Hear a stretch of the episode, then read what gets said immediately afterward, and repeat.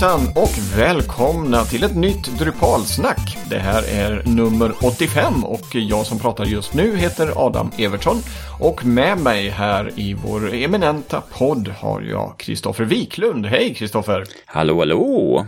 Hallå, hur står det till med dig? Är allt bra? Jo, allt är bra, men jag är fortfarande kvar på jobbet. Men så blir det ibland. Så kan det vara. Det är svårt att slita sig ifrån jobbet. Fast jag vet ju å andra sidan att ni håller på och pysslar med era servrar just nu. Så att det är väl orsaken, inte bara för att du tycker om att eh, stirra på samma väggar precis som resten av arbetsdagen. Ja, eller ja, mina väggar består ju av bara skärmar just här så att eh, jag har lite olika motiv. Men då, eh, då får du göra ditt bästa nu att skärma av och koncentrera dig på kvällens podd eller dagens eller morgonens podd. Lite beroende på när du som lyssnar faktiskt lyssnar på oss. Eh, vi ska inleda innan vi kommer till kvällens ämne med att säga att det här avsnittet är sponsrat av Webbsystem och det bugar vi och bockar för. Kristoffer, förra avsnittet var väldigt roligt att göra. Vi späckade en hel halvtimme full med vadå? Massor med moduler som du och jag tycker att man måste, måste ha. Mm, precis, våra måste, måste, måste moduler. De som vi installerar först och främst när man har dragit igång en ny produktion på Drupal.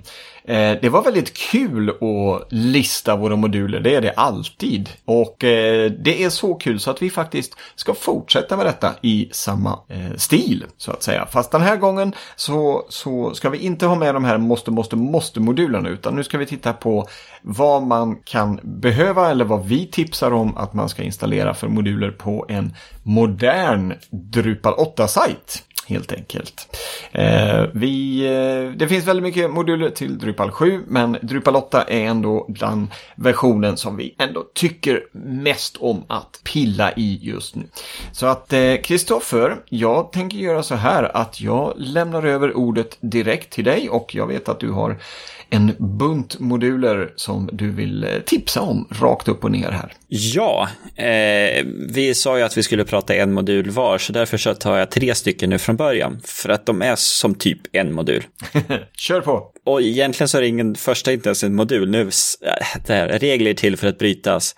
Bootstrap, temat Bootstrap tänkte jag säga som första post där för att bygga en modern D8-sajt.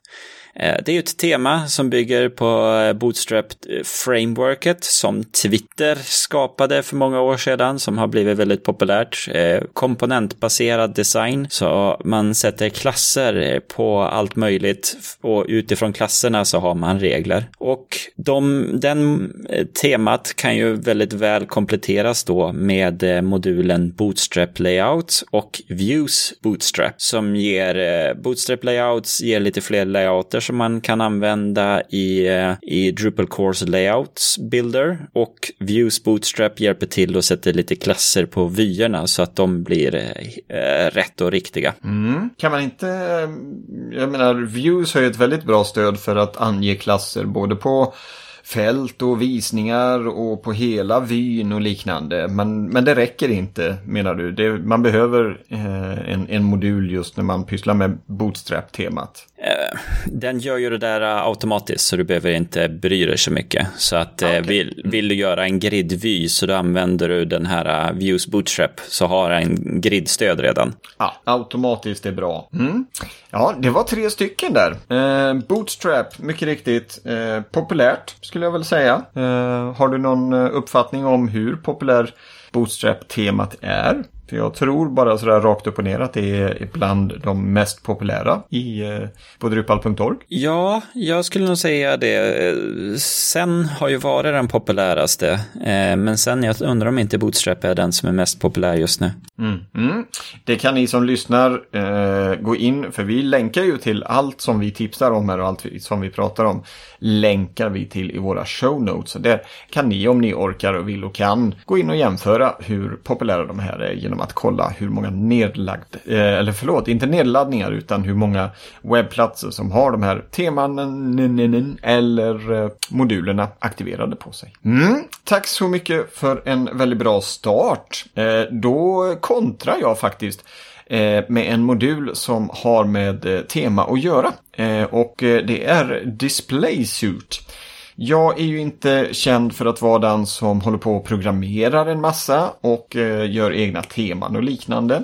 Och eh, DisplaySuit är egentligen ett sätt att verkligen ta ska man säga, makten över hur allting visas på din sajt. Eh, nu har jag handen på hjärtat, jag har inte använt den på ett par år, men sist jag använde den så var den otroligt kraftfull och det, du gör allting genom att peka och klicka i ditt gränssnitt istället för att hålla på med temafiler och liknande. Eh, så för den som inte är så eh, sugen på att eh, skapa temafiler och sitta och pilla med dem och SAS och SIS och SAS och allt vad det nu heter. Så är DisplaySuit ett väldigt bra alternativ för en modern Drupal 8-sajt. Eller Drupal 7 för den delen. Mm. Eh, jag går inte in så mycket mer på den eh, eftersom jag då inte har använt den på ganska länge. Men eh, jag ser att det är här eh, över 160 000 sajter som använder DisplaySuit och det är, eh, det är väldigt mycket för att vara en Drupal-modul. Mm. Mm, jag eh, kastar över bollen till dig, Kristoffer. Har du en eh, annan modul som du vill eh, tipsa om? Ja, eh, en modul som jag har haft i sjuan och som nu också finns i åttan som jag tycker om väldigt mycket. Det är en modul som heter Focal Point. Eh, och den löser ett problem på ett väldigt unikt och smart sätt. För det, är ju, det handlar om bilder. När man ska beskära en bild för att ja, man, man har ett kanske foto på sina medarbetare som eh, listas på hemsidan och så ska man visa dem eh, på stående och sen har man lite puffar längst där nere i anslutning till en artikel eller något sånt där. Och då behöver man ju beskära den bilden.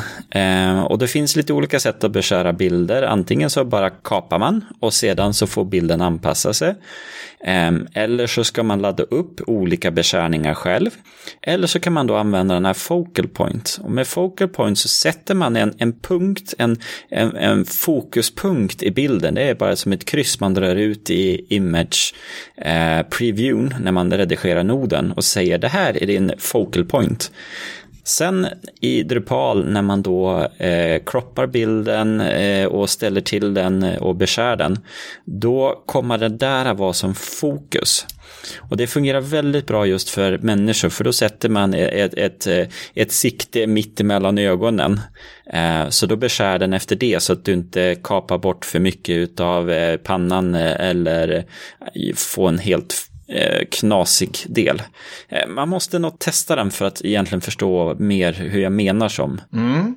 Um, ja, nej men precis. Um, man, vad kan man säga, man visar ju egentligen systemet vad det är som är viktigt i bilden och mm. eh, sen anpassar sig beskärningen efter det. Mm. Eh, riktigt bra modul. Jag har själv testat den på lite olika webbplatser och eh, när vi ändå är inne på bildhanteringsmoduler så kommer jag att lyfta fram en annan som jag alltid har med på mina eh, Drupal 8-sajter och det är modulen Image Effects. Eh, de som har hängt med i Drupal 7 kanske känner igen Image Cache Actions.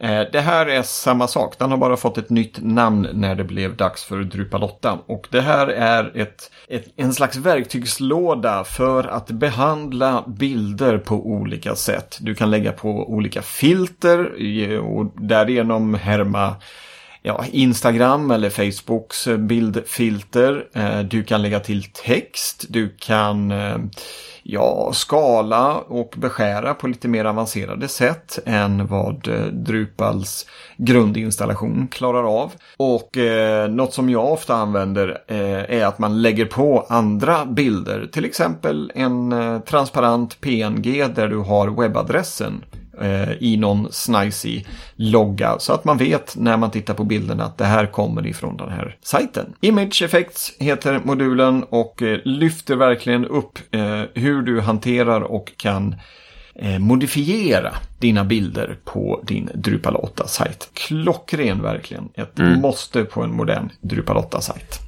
Jo, jag har använt den en hel del. Den är ju väldigt eh, bra. Och sen så eh, kan man ju använda Image Magic-kommandon. Så att då kan du göra vad som helst eh, i princip med bilden. Precis, den byggs ut där, eller, eller rättare sagt bygger ut. Eh, det har inte jag testat, jag känner till det. Men, eh, mm. Så att, eh, riktigt bra modul. Och ehm, ja, när vi ändå inne, du presenterar ju tre moduler förut, så att då gör jag nästan samma sak. Jag, jag bara hijackar det här, jag shanghajar det och fortsätter med en modul som eh, heter Colorbox, som eh, är till för att visa till exempel ett galleri i eh, ett bildspel. Man klickar på bilden och då kommer bilden upp i en modalruta och så kan man klicka höger, vänster, antingen på tangentbordet eller med hjälp av musen och då kommer man till nästa bild och så visar den vad bilden heter och så. Riktigt bra modul för att titta på bilder när vi ändå var inne på just bildhantering. Den här är ju mer åt besökarens eh, förnöjelse så att säga eh, och fungerar väldigt bra. Och det är väl kanske lite för att en av de som ligger bakom den här modulen är ju faktiskt gammal Drupalsnackis eh, programledare, eller, eller hur? Ja, ja. Jo, Fredrik där byggde ju den för sjuan där och sen så eh, har han väl hjälpt till lite vid åtta men det är andra som har tagit det vid sen där. Precis. Fredrik som tillsammans med dig Kristoffer var med och startade Drupalsnack. Ja, jag skulle nog säga att du också var med och startade Drupalsnack. Du missade ett avsnitt bara.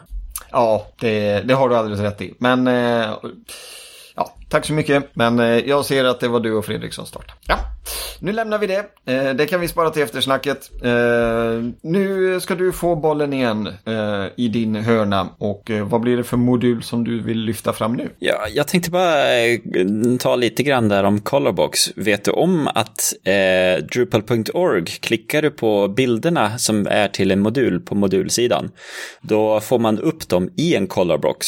Så går man in på Colorbox projektsida och klickar på Colorbox då får man se hur modulen funkar som. Ja, se där. Det visste jag faktiskt inte. Eh, jag kanske har funderat på det någon gång när jag har gjort det, men eh, det låg inte längst fram i pannloben. Kul, kul. Sen så, eh, det här med en, moderna, en, modern D8-sajt, det är ju inte bara utseende och sånt som är viktigt för att ha en modern sajt. Eh, det är även att till viss del ha en bra sök eller filterfunktion, helst om du har en produktsajt eller du har mycket innehåll.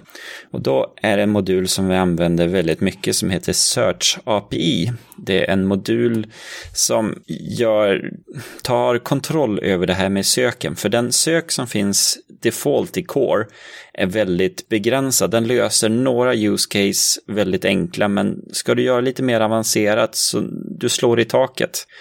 Och då är det bra med Search API som då gör att du kan ta in data, du kan ha olika backends. Antingen kan du använda Solar eller Elasticsearch som är väldigt snabba eller så kan du köra en enkla med bara en databas backend så det blir bara som en vanlig modul. Eh, men eh, när data indexeras kan du sätta vikt, att titeln det är ett viktigt eh, sökord. Så det jag söker på, finns det med en nods titel är det viktigare än att det förekommer tio gånger i brödtexten. Och man kan jobba mycket och ta in data, att en, en artikels redaktörs efternamn, söker jag på det så kommer de artiklarna dyka upp som den har skrivit. Så att den är väldigt smart och du kan preprossa, du kan göra excerpts, alltså sammanfattningar av det du sökte och kombinerat då med modulen Facets så kan du göra väldigt avancerade filterfunktioner. Så att det här är för den moderna avancerade sajten skulle jag vilja säga. Så den, den använder vi på många ställen och tycker den eh, löser problem och så. Men den kräver en del inställningar dock. Okej. Okay. Mm. Eh, det är klart att man behöver tweaka lite för att få den att fungera så bra som möjligt. Men om du skulle säga hur avancerad är den? Måste man vara väldigt Drupal-van eller är det bara att man behöver pilla och testa och sen pilla igen för att finslipa? Det här med sök blir man aldrig klar med, eh, har jag upptäckt. Du, du, kan, du kan alltid tweaka sökresultaten så att de blir lite bättre. Eh, så, att, så att jag skulle säga du kan, du kan sätta upp Search API och sen så löser du 80%. Men de sista 20% kan du lägga hur mycket tid som helst att förbättra. Eh, och, men då, det finns den möjligheten i Search API att kunna förbättra, att ta hänsyn till när artikeln skrevs. Eller, ja, det finns hur mycket som helst att ta hänsyn till. Mm. Search API och Facets alltså. Som vi sa innan, ni hittar länkarna i våra show notes på drupalsnack.se. Mm. Eh, då tar jag tillbaks bollen. Och då tänkte jag prata lite om eh, en, det som alltid händer på moderna och icke-moderna sajter och det är spam. Eh, det dyker alltid upp när man har ett formulär, till exempel för kommentarer eller ett kontaktformulär. Det är oundvikligt. Spambottarna, de hittar det. Förr eller senare i alla fall.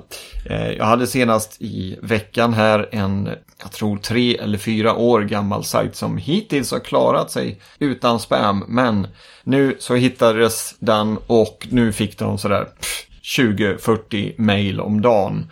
Så att eh, då ryckte vi in med modulen Honeypot. Den enklaste och kanske mest geniala spamförhindrar-modulen i Drupal. Den är väldigt enkel. Tanken är att den lägger till ett extra fält på eh, webbformuläret och fylls det i av botten, vilket det oftast gör, eller jag vågar nästan säga alltid, så förstår Honeypot att okej, okay, det här är en eh, bot som har fyllt i det, för det här, just det här fältet är gömt, det visas inte för besökare. Och eh, eftersom botten inte ser det som en människa ser, det vill säga designen, utan den ser ju bara koden och eh, fylls det i, då blockar Honeypot att det skickas in det här formuläret. Så enkelt är det och eh, jag har använt Honeypot de senaste fem åren tror jag. Och eh, den funkar fortfarande lika bra. Så att eh, har ni formulär på er moderna Drupal 8-sajt så använd Honeypot. Och eh, skulle bottarna ta sig förbi det då kan man börja titta på lite mer avancerade lösningar. Men Honeypot eh, är den som jag rekommenderar. Jag ser här, den lägger även med en timestamp så att den kollar att eh, formuläret inte skickades för snabbt också. Precis, och det är väl oftast kanske det som händer, eh, vad ska man säga, är mest vanligt att Honeypot blockar formulärsinskickningar på att det går, det går för snabbt. En bot fyller i ett formulär på en, två sekunder medan en människa sitter och klickar och ska flytta musen och så går det 10, 20, 30 sekunder. Så att eh, det, det, är inte bara det här gömda fältet. Och eh, man kan ställa in, eh, göra lite inställningar, men det är väldigt enkel modul att hantera. Och eh, som sagt, stoppar det mesta spammet. Men, men angående spam och, och mail och sånt, då har jag ja. ju nästa modul, eh, Swift-mailer. Så att man kan skicka spam, eller jag menar eh, innehållsrika eh, riktade meddelanden. Ja, ja men det, det är bra har jag hört. Ja, Eh, det här är en Drupal 7 men vi använder den väldigt mycket i Drupal 8-modul också. Eh, för när man mail som standard är bara plain text och de kan bli ganska tråkiga och så. Och då vill man ju kunna skicka HTML-mail och få HTML-mail att funka på alla webbklienter eller mailklienter är ett ganska jobbigt jobb eftersom det här med standard har inte mailklienter riktigt följt.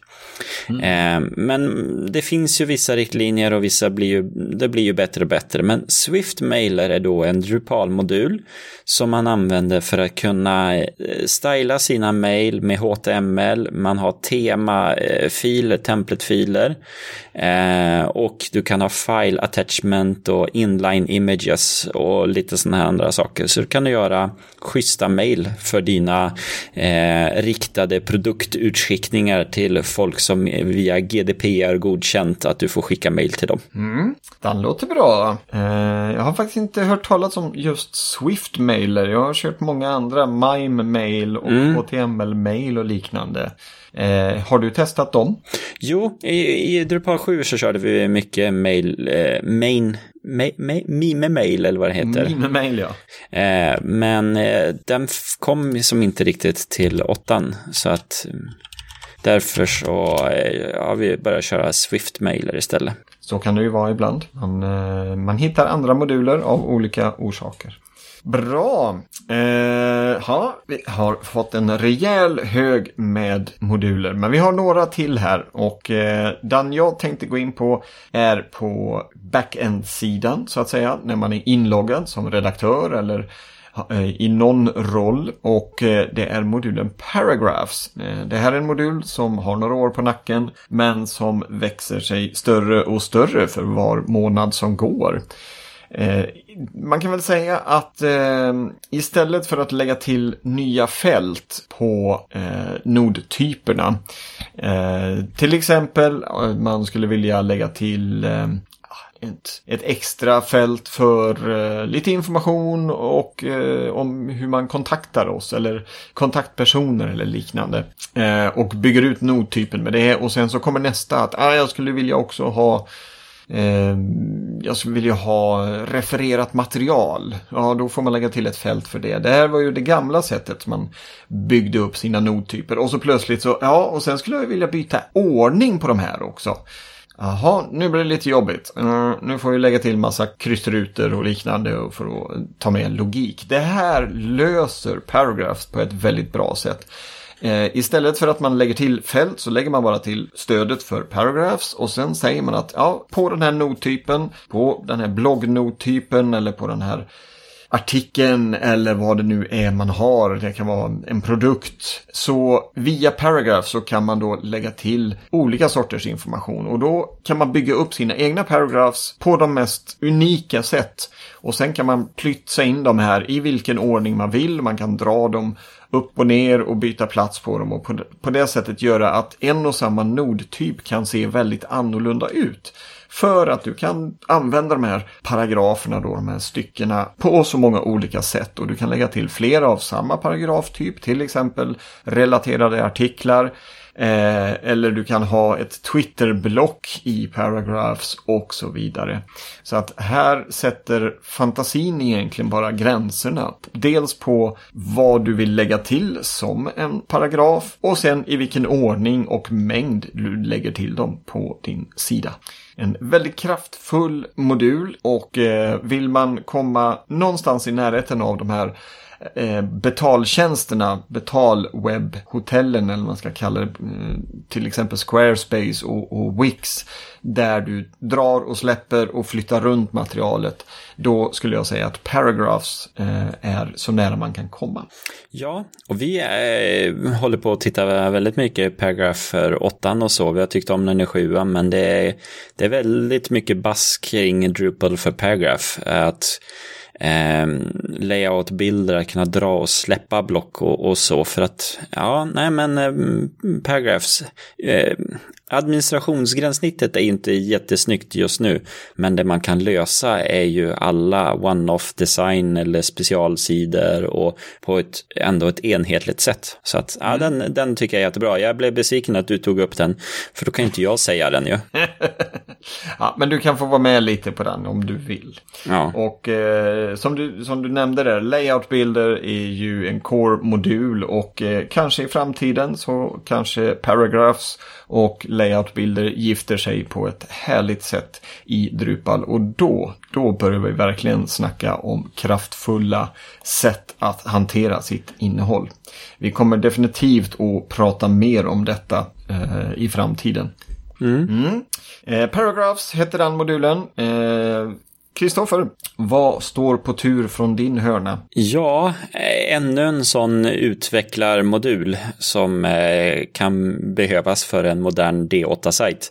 Eh, det är JSON API-modulen och JSON API Underline Extra-modul. Eh, den helt enkelt exponerar ut din, dina content types och sånt eh, via ett JSON API, ett, eh, ett REST API Eh, nej, inte REST API ska vi inte säga, men eh, eh, ja, det finns olika som eh, pratar och visar helt, om, helt enkelt om det hela. Så det här är en modul för att kunna exponera ut sin data för appar och sånt. Eh, där en decoupled webb och så som vi har pratat om. Så att ehm, den som är intresserad kan läsa på mer. Jag tror vi nöjer oss där kring de bitarna.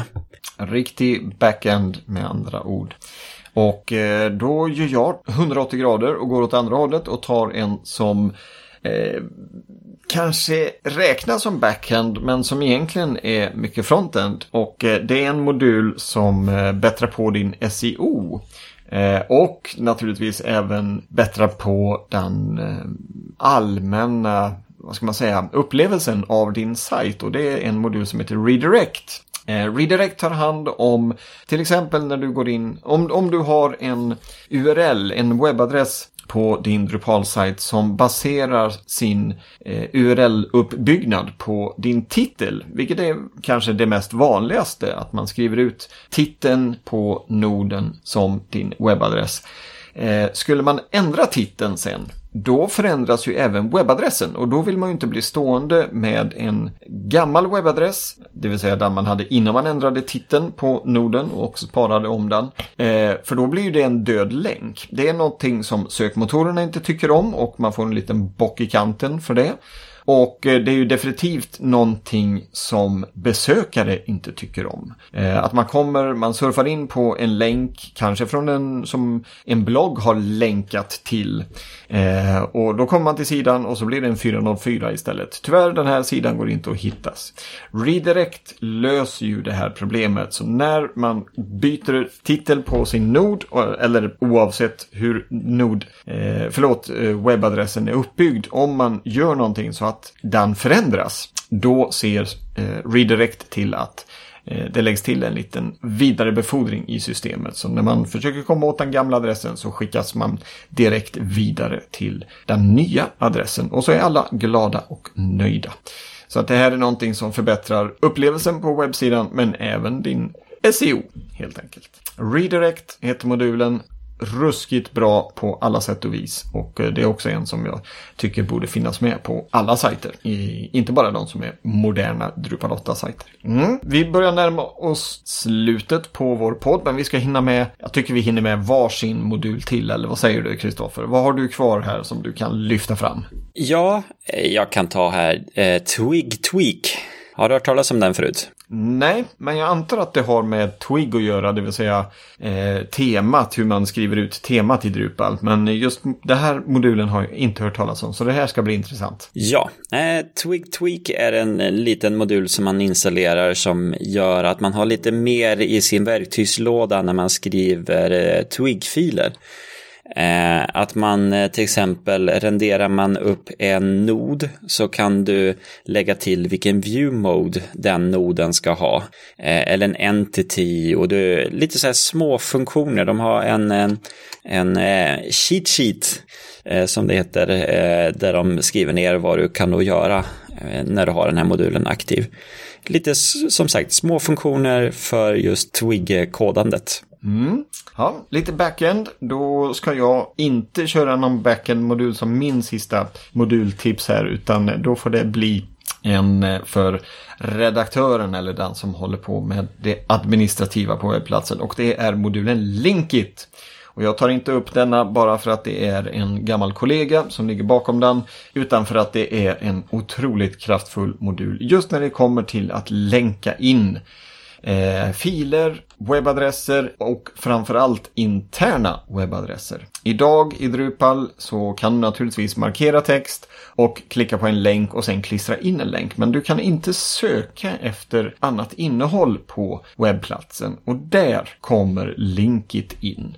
Den lägger helt enkelt till en slags intern sök där man eh, börjar skriva titeln på noden som man söker efter och då kommer den med förslag på eh, vilka noder som finns som har någonting i titeln av det som du har sökt på. Och så väljer man någon utav det. Förhoppningsvis så hittar man ju det man söker som man vill länka till.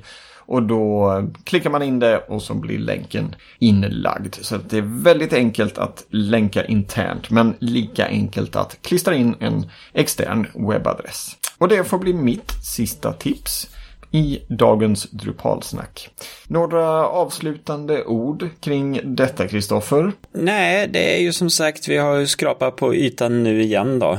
Eh, så att eh, det finns ju som sagt ännu mer moduler att ta utav, men någonstans måste man ju dra ett streck helt enkelt. Precis, och eh, tillsammans med vårt förra avsnitt där vi listade våra måste, måste, måste moduler så tror jag att man tillsammans med det här avsnittet kan komma igång och bygga en riktigt bra sajt på alla sätt och vis. Mm. Ja, vi tackar för detta. Vi avslutar den här podden med att säga att om du vill hitta vårt RSS RSS-flöde och därigenom kunna hitta våra poddar så kan du gå in på drupalsnack.se och eh, klicka på RSS i menyn så får du lite mer information där.